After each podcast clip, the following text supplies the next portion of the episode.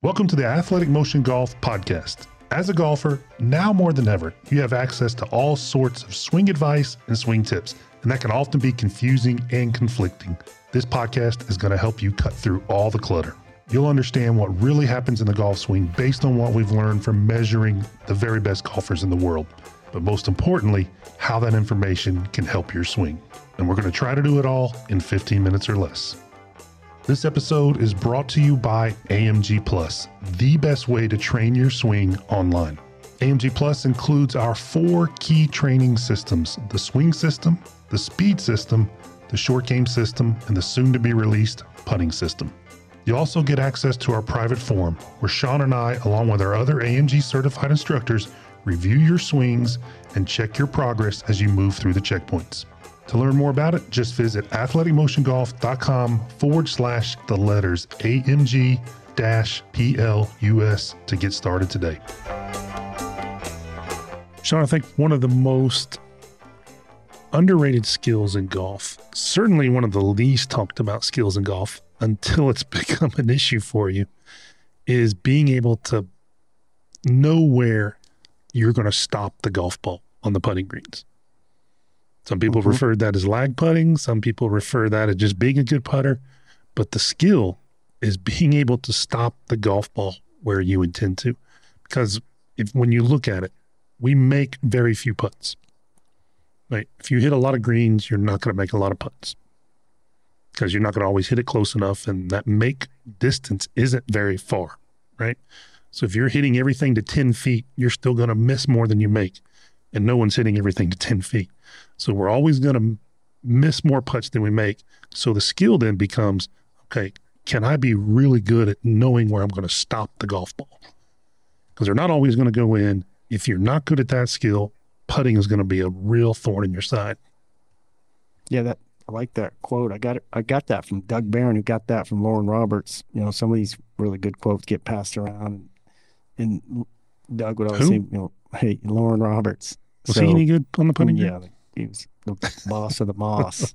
guy could really, guy could roll it. And uh, he would say, you know, the real skill is being able to stop your ball where you want it to stop.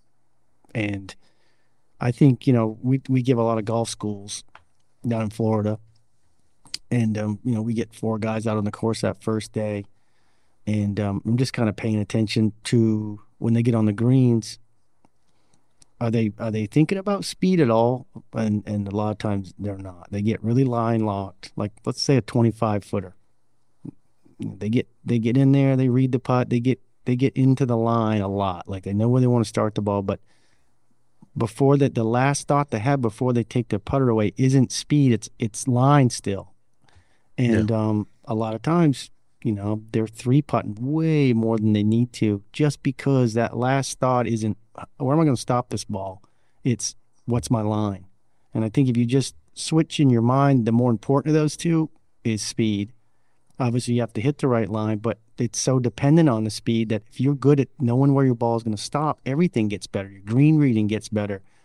Um, you three putt a lot less, right? So these you're talking you know, some of these guys are three putting three, four, five times around when we take them out to play 18 holes. It's like unnecessary strokes. But putting, you know, anybody can learn to be a, a, good putter if you put in the practice and kind of know what you're trying to do, just like everything else in, in golf. Yeah, I can probably think on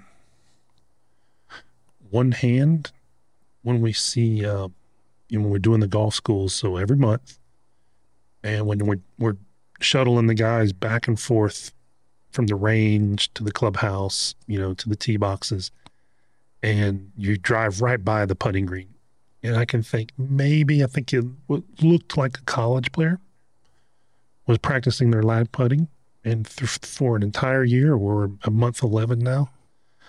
Um, that's the only player that I can recall practicing their lag put. Yeah, he said everybody's pulling chalk lines from 10 mm-hmm. feet and all that, but lag putting, saw one guy doing it. Um, you know, when he was a college player, obviously a pretty good player. But being able to do that, it's like it takes so much pressure off the rest of your game. Like if you have a 40 footer, we're all going to have 40 footers. If you have a 40 footer and then you have a four footer, or a five footer or worse, puts a lot of tension and stress on the other parts of your game. If you have a 40 footer and you can squeeze it up there to two, whether it's two feet short, two feet right, two feet left, two feet long, it doesn't matter. It's still a good putt. So if you can learn to fall out of love with the line, right? When you have putts that are not very makeable, and, and what's a not makeable distance? What what would you consider your breaking point between okay, I need to shift my focus from really falling in love with this line to thinking purely speed because I'm just as likely I'm going to miss this putt unless you know I get a good bounce. What's kind of the break off point for you? Where do where do you draw that line at? Yeah, I mean, you get into like 20, 25 feet. and If Mhm. it's downhill, left to right, kind of slippery, I mean, you that could probably can get away from you in a hurry. So I'm, I'm, my my mind is shifted at that point, thinking I'm just trying to hit a solid putt and get it going the right speed, so I can stop it somewhere by the hole. And It's Yeah. Think about that. It's seven paces. It's 21 feet. Your make chance from seven seven paces isn't very high. In fact, it's pretty darn low. And if you're an amateur golfer, you nearly have forget the exact amount. It might be in that that mid 20 range where you now have the likelihood of three punting it is more than you have of making it.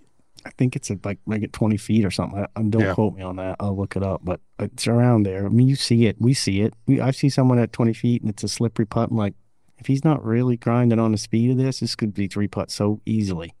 And how many guys do we see all, standing over a 20 footer who will plumb bob it, look below the hole, look beside the hole, look behind the hole, plumb bob it again, and then stand up there and leave it four feet short or five feet by? Right. Yes, a lot. it, it, it's funny. Um, we we did a golf school. You and I did. You'll remember this a few months ago, and um, still probably one of the greatest lag putters I've ever seen in my life. The guy was Oh. 82, three years old, Mm-hmm. and the the lesson to take away from him was that he had the same putter that he had used. Probably, I don't even know how long he had that putter. Was twenty years? No, It- it, was a uh, original model, never compromise. Okay, so longer than that. Yeah. and it had the sweet spot worn off to the point where like it was like a groove in the putter. So if you think of, you know, Tiger's, what is that? That's on the internet. Tiger, his eight iron that has that big, deep Mhm. wear spot on it. That's what his putter looked like. It was incredible. So so that makes a point about speed on a tangent. There's also technique involved. If you've got to you've got to be able to hit the sweet spot because you want you want the you want a known speed of the ball coming off the putter every time. So if you know you're going to hit the sweet spot every time, you know the speed the ball comes off given a, a given stroke length, then you can get good at speed. But the I think the major problem with speed, one of them is it's not that people don't have it in them. They just they're not even aware where they're hitting the putter on the face, and you might get a toe hit goes 15% less distance than the same stroke in the sweet spot. How are you going to get good at distance control? Because what you'll do, you'll hit a short putt off the toe. Your brain says, "Oh, well, I guess I didn't hit it hard enough."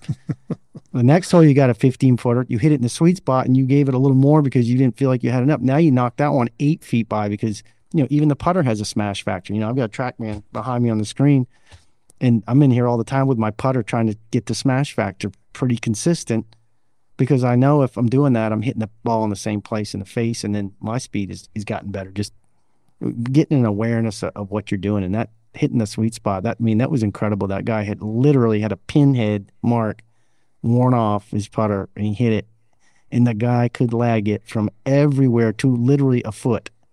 I'm thinking I'm on. We're on like the tenth, eleventh hole, and he's done it three or four times. He he had a couple of long ones, and he I think he basically had like a seventy foot. I'm like, this guy ain't two putting this. There's no. It was like downhill.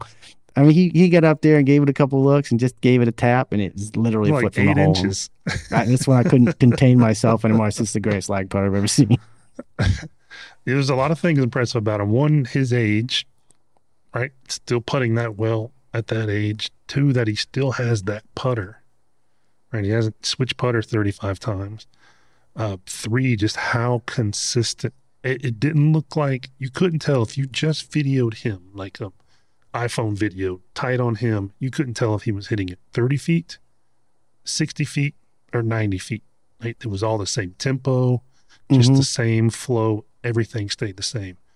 And it got to the point where, you know, after about on that backside, actually, as soon as he was taking the club back and that club was on his way down, people were walking towards the hole to get it back to him Yeah, because he was, it was, he never had to putt it again. you know, real good tempo, timing. You know, the only thing that really would change is stroke length, depending on the, Mhm. the length of the putt. But it just like you said, that's almost like he was tossing a ball to somebody. Is kind of what it what it looked like. It wasn't hurried, and and again, he hit the sweet spot every time. And if you've ever if you've never been to a tour event, a PGA Tour event, that's something to, to go see too, and and follow a group for 18 holes instead of jumping around watching everybody. Mhm. I remember I did that. My brother and I did it a long time ago at Bay Hill. We watched Mickelson. I think he won that year. And I mean, if it didn't go in, it was looking like it was going to go in. And that was the first time I'm thinking, this is an uncanny skill. But These guys are way better at lag putting than I even thought. It's like he had 40 footers, 50 footers, 30, and he's hitting them like they looked like they were going in and they were just barely tap ins when he when he got up to the hole. And um, it's an underrated skill, but when you see really good players do it, you're like, okay, so they're not giving away many strokes to three putts. And I think the average golfer is like, it's the low hanging fruit. It's like, just stop three putting and two chipping, right?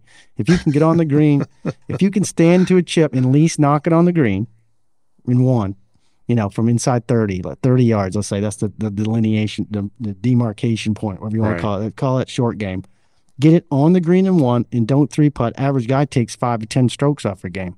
Yeah. That's the fastest way to lower your handicap. That's crazy. sure. That- you think about, oh, you got to work on your short game. Well, that that's it right there. And then then you get better at hitting that chip a little closer to the hole, and then your lag putt gets better eventually when you practice it. And when your lag putts get better, the ball is gonna once in a while fall in the hole by accident from 30 feet because the speed is so good.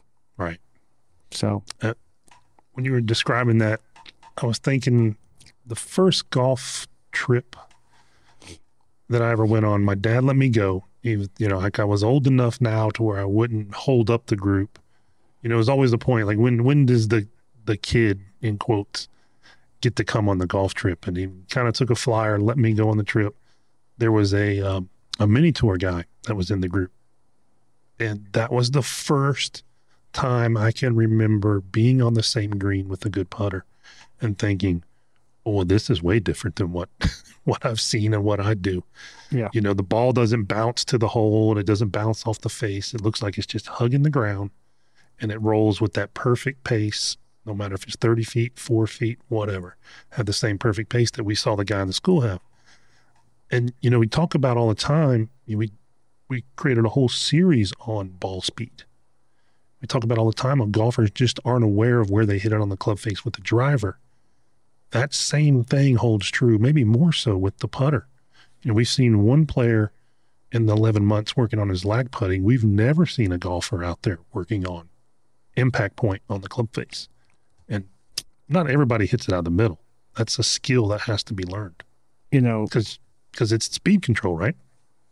the best putting stretch I ever went on. I um I bought those Dave Pelz putting clips.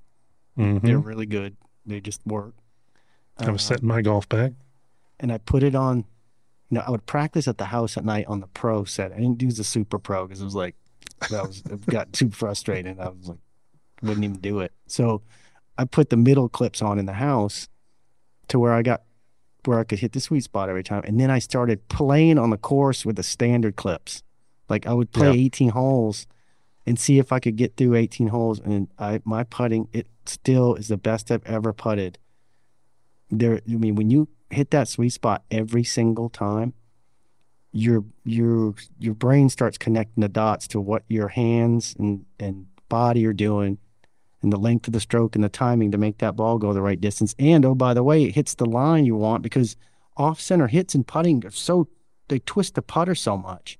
I mean, mm-hmm. if you can, if you held your putter up, kind of just held the shaft and, and held the putter at its lie angle in the air and tapped the face with your finger, there's only one place on that putter that it won't twist is in the sweet spot.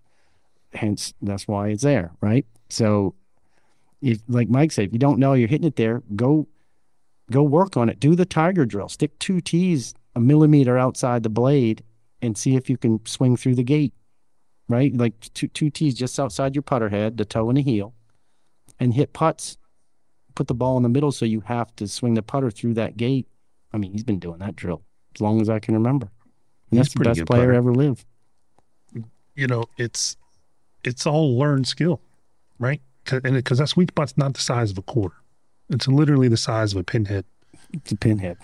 and you want to be as close to it as you possibly can. And when you first start doing it, you're not going to be very close to it. So we see a lot of guys that will, you know, spray the face with the foot spray, see it's all over the face, maybe work on it, maybe do the gate drill, maybe work on it for 10 balls before they go play, and then forget it because they go out and miss a bunch of putts. So they surely it can't be because I'm not hitting the middle of the club face. It has to be something else, right? It has to be the putter.